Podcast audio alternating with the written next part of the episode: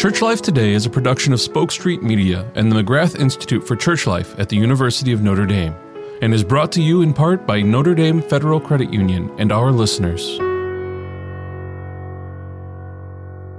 More than 8,000 miles separate students at the University of Notre Dame from students at St. Bakhita Vocational Training School in northern Uganda. But a course on innovation and design thinking is bringing them together. The creator of that course is Wendy Angst, teaching professor in the Mendoza College of Business at Notre Dame, where she also serves as assistant department chair in management and organization. She is also a fellow of the Pulte Institute for Global Development. Through a partnership with St. Bakhita's begun in early 2020, Professor Angst has taught and guided Notre Dame undergraduate students in working with students at St. Bakhita's and their local community members to develop and strengthen this school that helps create opportunities for young girls who otherwise have few opportunities before them. One of the best places to learn about St. Bakhita's vocational training school is on their Facebook page, where you can also link to ways for supporting St. Bakhita students, especially in the form of scholarships. For now, Wendy Angst joins me to talk about the history and mission of the school, the ways in which design thinking is helping her own students serve the St. Bakhita community, and the innovative approach to development that begins with empathy. I'm Leonard DiLorenzo. This is Church Life Today, a production of the McGrath Institute for Church Life and the Spoke Street Media Network. I'm glad you're here. Wendy, welcome to the show. Thank you. So, I wonder, Wendy, if you could start off by telling us a little bit about the history of St. Bakhita Vocational Training School in northern Uganda.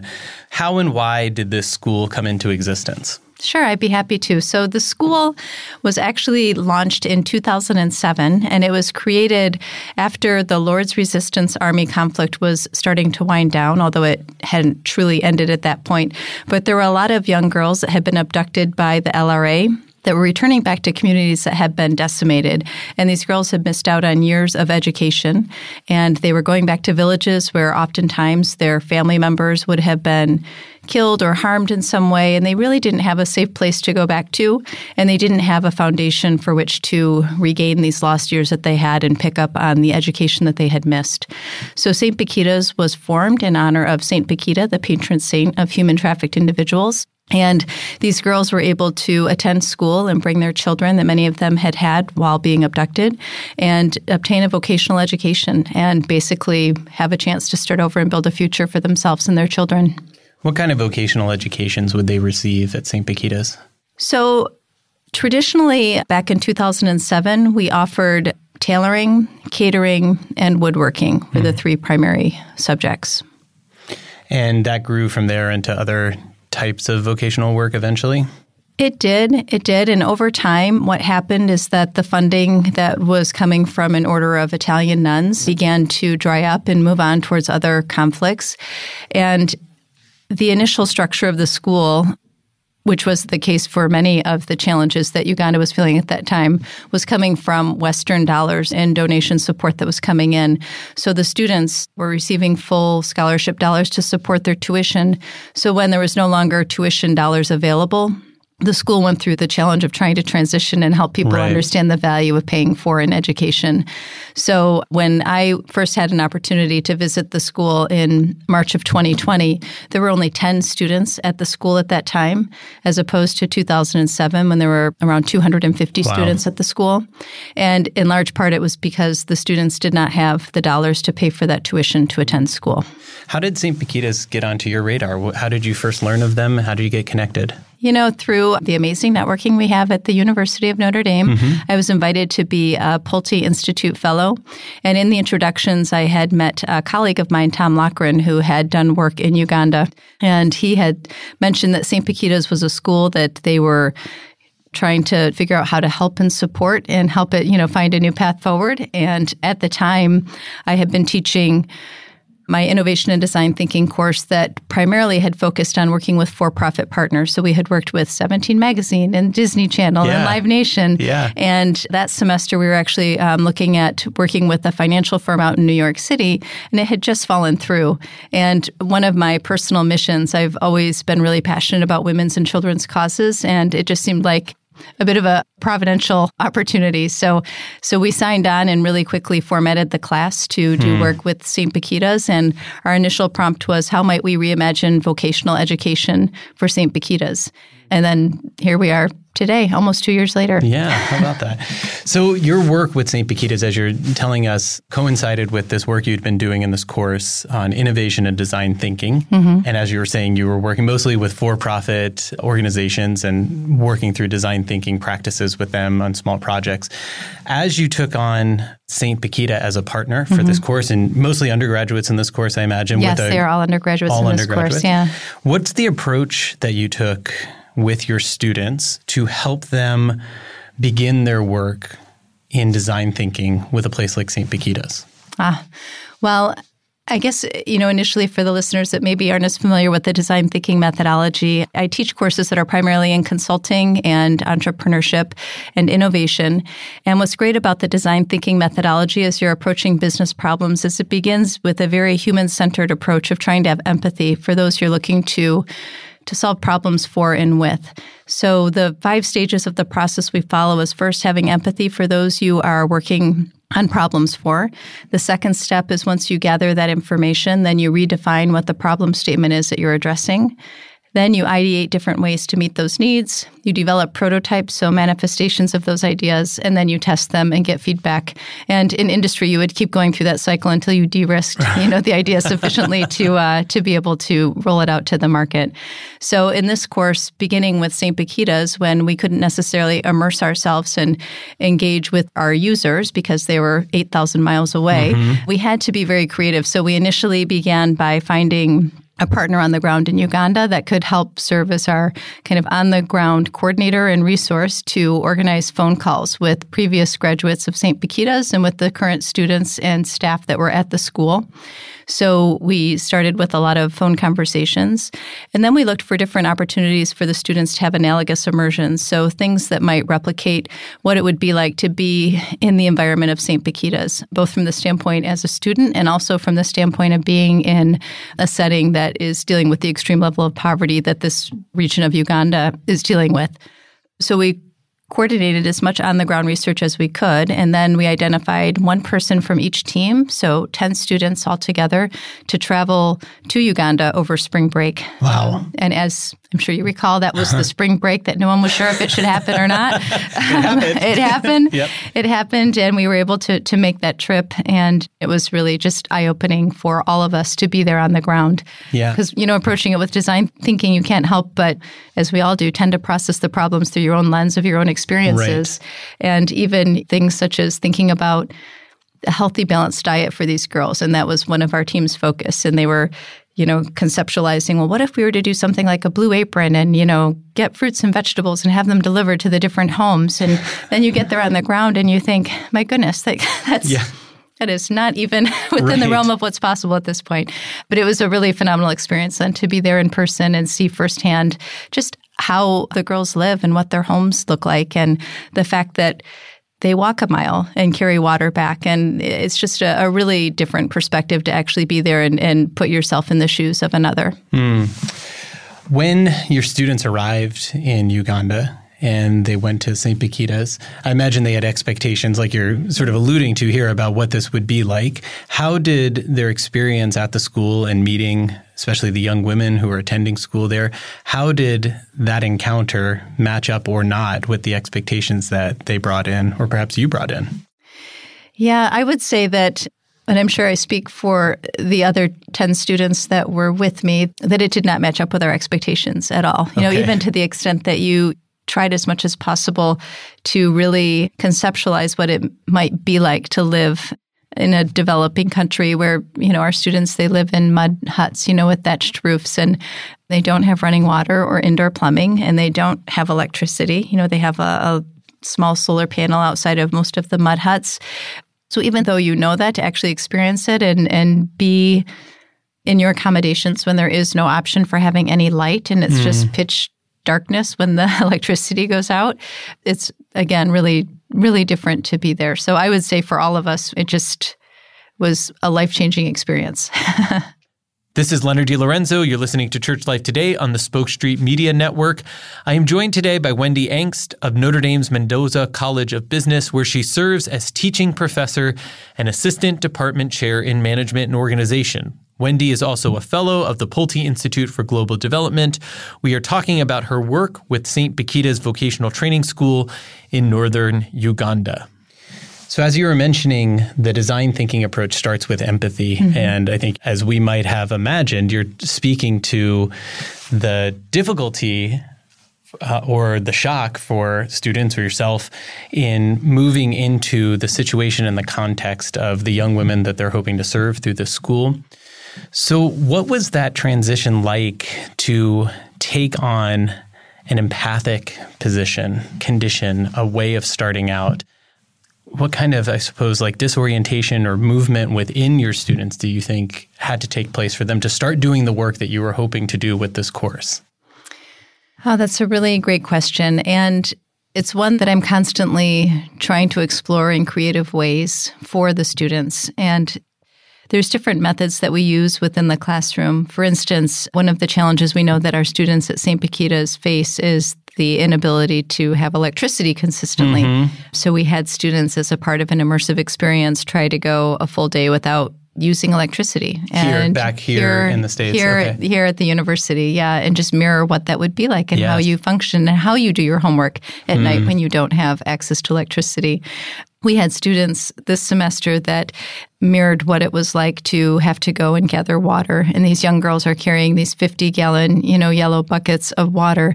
And so the students were getting big vessels of water and carrying them across campus on their head to just mirror what that would be like. Yes. So those are, you know, some surface level ways of trying to put yourself in the shoes of the user. But beyond that, really the greatest gift I would say comes from the conversations that the students are able to have with the students at St. Bakhita's. So the primary language there is Acholi. So at different times we've had interpreters that work with us to help with the translation. But the conversations are just so powerful. And in the reflections that students write midway through this semester, they often comment about just how life changing it was, really just hearing from a student that is close to their age and that just has had such a, a different upbringing.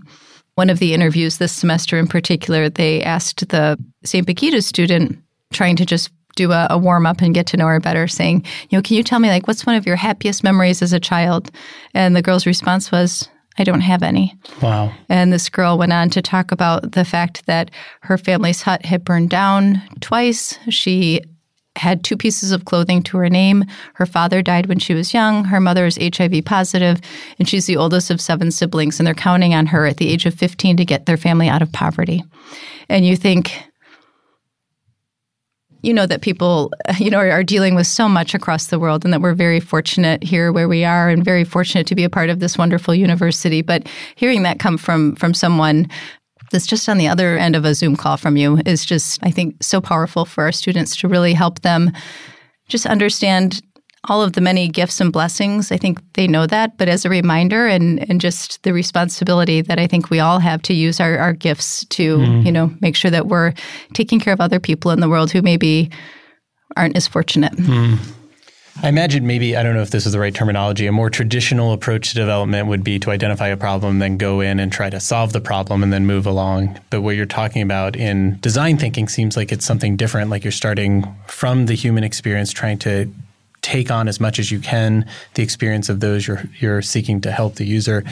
And to build up something that's more comprehensive that moves not just according to a problem but according to the persons that are there in the whole environment. So as you've taken on that approach with St. Bakhita and your students were able, you know, at least 10 of them to be there to kind of set their eyes on the place, to get to know the people, to open their imaginations to what's going on. What sort of things did they start to pay attention to in terms of the development that they would hope to support in partnership with the folks at St. Bakhita's? Well, some of the things that we really recognized being on the ground and getting to talk with the students more in person was just how central the role of the father is and whether or not they're supporting their daughters to be able to go to school. You know, many of these young women are basically one of many children in this region and within their family, and they are primarily tasked with helping fetch the water and get the fire started and care for siblings and help with subsistence farming to generate an income. And oftentimes, these young girls are married off for the dowry mm-hmm. for the family.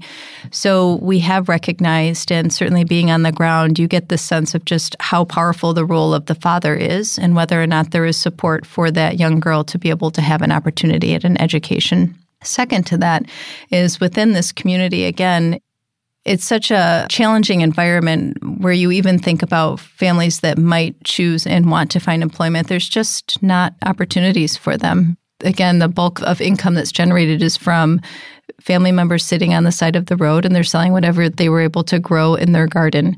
And I think seeing that firsthand, just the lack of opportunity and and the fact that people can't just go out and find a job. It's right. not the fact that they're not trying. It's just right. that there's you know jobs that just don't exist. So I think that was really powerful. And then again, just the environment of what it's like to be in a household where you're sleeping in a one room, thatched roof, mm-hmm. mud hut with seven of your family members and thinking about what that would be like if you were trying to do your studies here, yeah. right? You think about final exam time right now and where our students are across campus and, you know, hunkered down and doing their work. You know, allegedly. You, alleged, allegedly yes, doing their yes, work. Allegedly yes. doing their work but they have the right environment, right, right, to be able to sit down and study and, and really apply themselves to their work. And Uganda, like many educational systems, you know, so much of it is based on the testing and how how prepared you are for the standardized tests that exist in order for you to move on to that next level and be able to advance in your education. And so, again, for these young women, starting all the way back from those that had returned from the LRA, but they just have not had that same opportunity. They have a lot of responsibilities that are foreign to our children here and yes. to us as kids growing up, just to help their family survive. Hmm. So, all of those experiences are things that again, you can read about them, but I think being on the ground, it sure. really helped the students to feel it and to see it. And they did have an opportunity to visit and go into the homes of some of the students mm-hmm. and to mm-hmm. see what the homes were like and to visit with some other schools and just really get a sense for the place and the families and and just the whole scope around the role of the father and the mother and the siblings and yeah. and the girl. They call her the girl child and how challenging it can be to find an opportunity for her to get an education. Mm-hmm. So when your students return from the trip along with the other students who didn't mm-hmm. go who are part of the course, I take it the expectation for them was not just to have learned about it and maybe write something about it, but actually now to do something, to actually apply some of the design thinking to actual opportunities or problems that they would find at St. Bakhita's and to help spark some form of development and partnership with those folks. So what did your students settle on? Where did they where did their imaginations go? Where did their work go to? Yeah.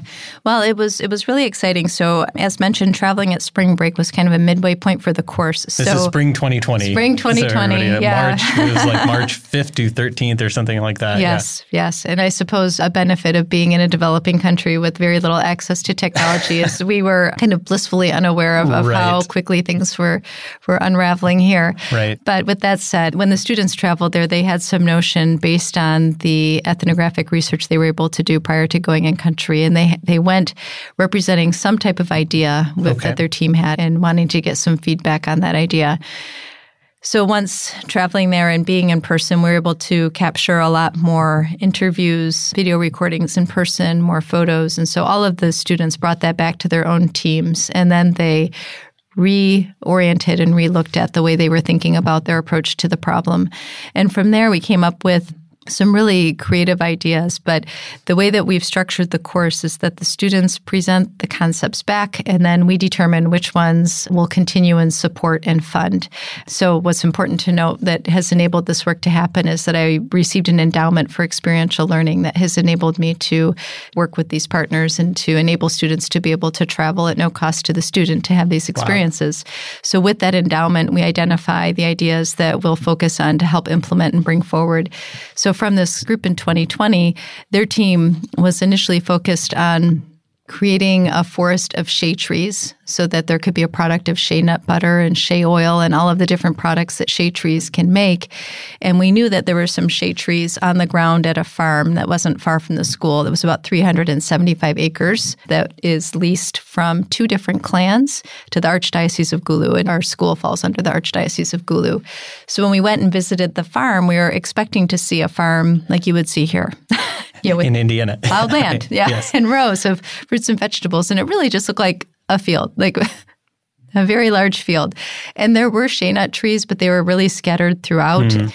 And it takes 30 years to grow a shea nut tree. Really? And so that team pivoted, and they pivoted in a way of saying, it's really important that we do focus on trees all of the cooking is done with charcoal. So there's a really big deforestation crisis happening in Uganda because 89% of Ugandans, even in the large cities, cook with charcoal. Right. So a lot of trees being cut down. So being focused on sustainability and again looking for opportunities for the school to be able to generate income from the innovations that we're supporting, they came up with what we call the Trees Initiative. And it involved planting a mixture of trees that are fruit trees, so orange trees, papaya, mango, jackfruit, and then planting a tree called a charcoal tree. And the charcoal tree grows more quickly than a standard tree and can be harvested where you cut off just a branch of the tree and can turn it into charcoal and help sell charcoal, which can generate income. And then also the fruit trees, obviously, over time will be able to grow and support that. So that was our top idea. And the students came up with a really phenomenal plan of how we would plant these trees, help educate our students in agroforestry, sustainability, charcoal production, picking and growing fruit, selling that at a market, potentially moving into a dried fruit market. So there's many different facets of ways to operate a business and have a continued education off of that program. So they created a crowdfund campaign and they were able to raise $45,000 and this past summer we just planted 20,000 trees. No way. yes, wow. we did. And we had it timed so that we would plant those trees when the school reopened from COVID and then the school did not reopen from COVID. so we had the Secretary of Education with the Archdiocese uh-huh. drove down in his car, we had local priests, local community members, all of these people out just digging trees and planting 20,000 trees. They just took us. responsibility for it. They did. Wow. They did. Yeah. So it was really amazing to see. And we did, we hired the locals to plant the trees, but it was just a good opportunity to all come together. And then we've had this group of students from that first 10 when we visited, six of those girls stayed on. They just didn't have you know, home environments to go back to. So they stayed on at the school free of charge for all of this time. This and is the 10 students who were at St. Bakhita. In 2020. The, the Bakhita yeah, students, yes. Yep. So okay. we call them our Super Six. So okay. our Super Six have stayed on all of this time. Okay. And they've been serving as kind of my on the ground partner mm. and helping students in our classes here at Notre Dame so they can call these students and, and have conversations with them, help get their prototypes tested with these six students, but we provided the agroforestry training to those six students. So they were able to kind of be the supervisors and oversee the planting wow. of the 20,000 trees. And so with those six to it, it gave us an opportunity to pilot having them be the first members in their family to open a bank account. Wow. And deposit some money in there to, you know, for the work that they're doing and help them, you know, begin building that foundation of, of saving money and getting prepared to launch their own business at some point. And these are 16, 17 year old girls. Yes, they are. I know it's hard when I know we both have kids in that range. We do. It's hard to yeah. think about our kids being able to do that. But supervising anything, yes, yes. indeed. This is Leonard DiLorenzo. You're listening to Church Life Today on the Spoke Street Media Network. I'm joined by Wendy Angst of Notre Dame's Mendoza College of Business, where she serves as teaching professor and assistant department chair in management and organization, also a fellow of the Pulte Institute for Global Development. We have been talking about her work with St. Bakhita's Vocational Training School in northern Uganda. So, for your own students, Wendy, was this for them? Was their connection with St. Bakhita's over at the end of the term? They took the course, they had the connection with St. Bakhita's, they came up with their project. Um, did they pass the project along to someone else? Did they stay involved? What happens with your students? Yeah, so with that first year, I had the misfortune of their well, I had the fortune of their misfortune of many of them having delayed start dates for their work and um, delayed. Oh, they were internships. mostly senior students. Yeah. Okay. Yeah. So, so for those of those that had delays, they continued on in a pretty, you know, full on capacity, almost, yes. you know, working daily on the St. Bakhita's project, which was just invaluable. We rebuilt a website over the summer. As I mentioned, we launched the crowdfunding campaign. Mm-hmm. And then we continued to work through just some of the operational issues with the school to help, you know, make sure that we were building a solid foundation to continue um, right. working with them as an institution. So we had a phenomenal team. And even to this day, a group of those students from that first class that traveled continue to stay involved and they serve as advisors for the students in the projects now. Mm-hmm. One of them is actually traveling to Uganda with me this December wow. um, in an advisory capacity. So, yeah, it's a testament, as you know, to the wonderful students we have here mm-hmm. at the mm-hmm. university, but they have continued to to put volunteer time in to help support and make this a successful project. Yeah. And then in terms of the students in St. Bakhita, as you were talking about the Super Six who you're able to in some ways train to be the supervisors on the ground, they're developing some of the skills for the work that's being initiated on behalf of the school and at the school. But I wonder also, is there a way in which you're hoping to pass on some of these same principles of design thinking to, say, the students at St. Bakhita so they can take similar types of approaches to situations or problems or opportunities that they find themselves in? Yeah, no, that's an excellent point, and that is exactly where we are headed. And mm. I mean that literally and figuratively. Um, so I have a group of students that are representative of the innovation and design class from spring 2021, mm-hmm. and then just a couple that are joining from the class that just happened this fall. But we depart for Uganda on December 26th, and we are my birthday, by the way. Oh, for all well, our listeners, gifts can be yeah. sent. Yes, I will bring you back some shea nut butter Perfect. from Uganda. Yeah. Yeah, so we'll be flying out on the 26th, and part of our objective at that time is to, again, refine some of the prototypes that have come out of these past two classes, but also to work on the design thinking principles and just making sure that we have that mindset instilled. So, as mentioned, you know, when we were planting the trees this summer, we were hopeful that the school would reopen, and the Ugandan schools were shut down for quite a length of time due to COVID. They just didn't have the infrastructure for testing and vaccines that we do here.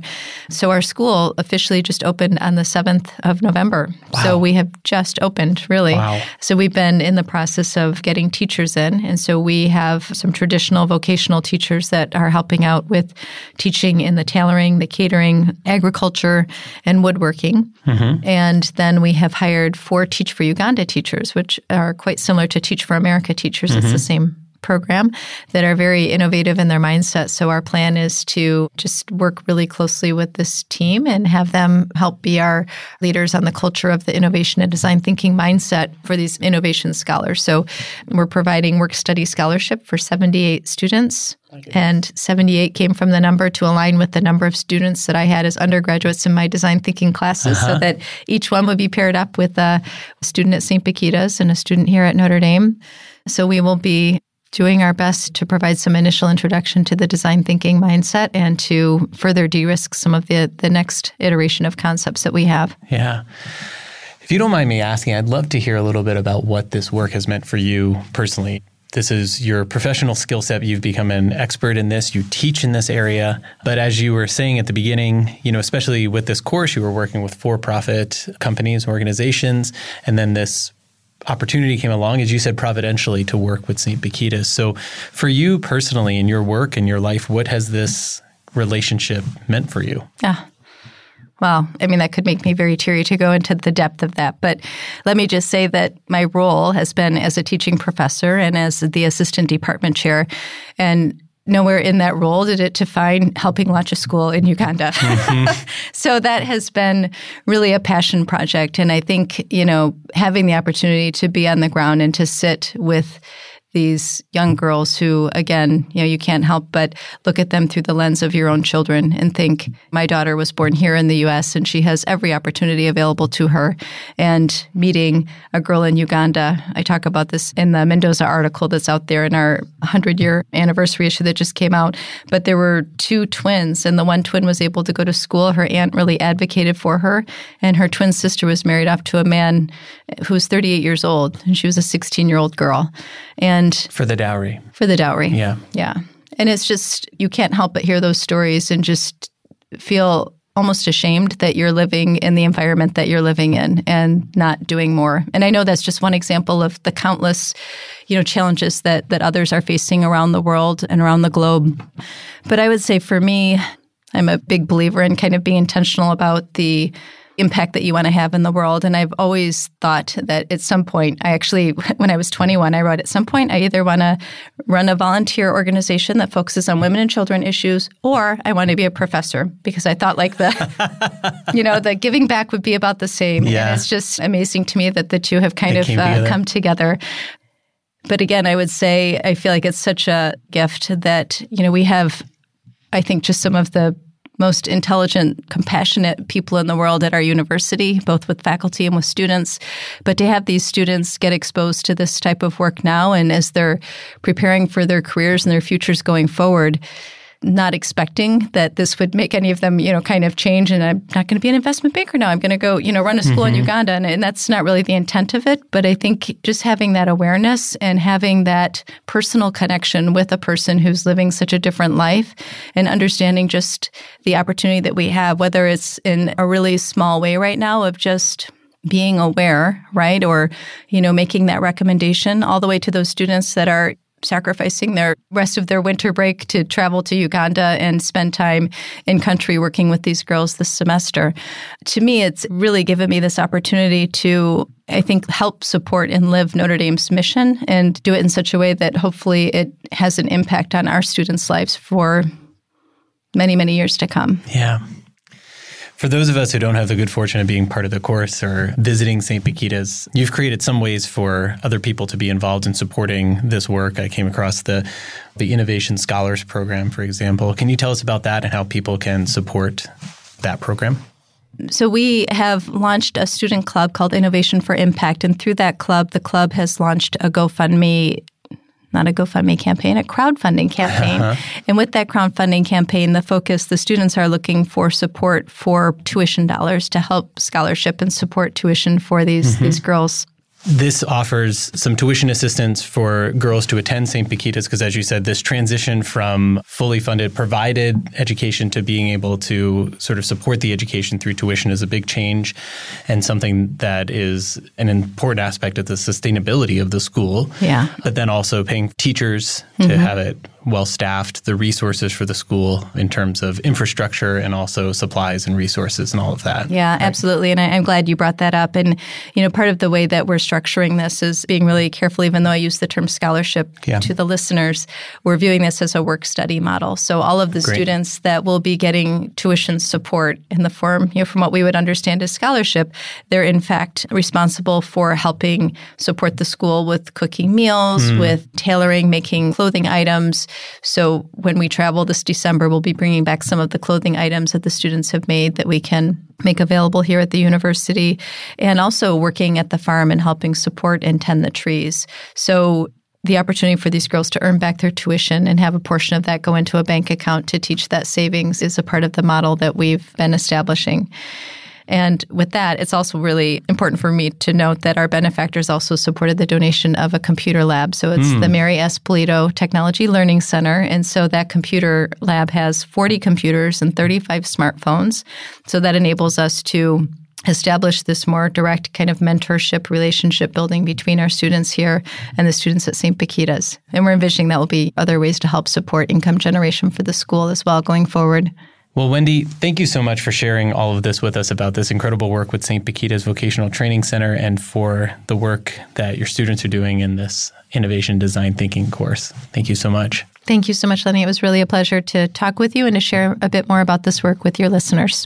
And if anyone would like to follow up on this work or on St. Bakhita's Vocational Training Center, or perhaps find ways to donate, including to this Innovation for Impact program, you can visit the St. Bakhita Vocational Training Center Facebook page. Again, that's the St. Bakhita Vocational Training Center Facebook page, and you can access all of the information from there. But for now, thank you for joining us on Church Life Today. We'll talk to you next time. Church Life Today is a production of Spoke Street Media and the McGrath Institute for Church Life at the University of Notre Dame, and is brought to you in part by Notre Dame FCU and our listeners.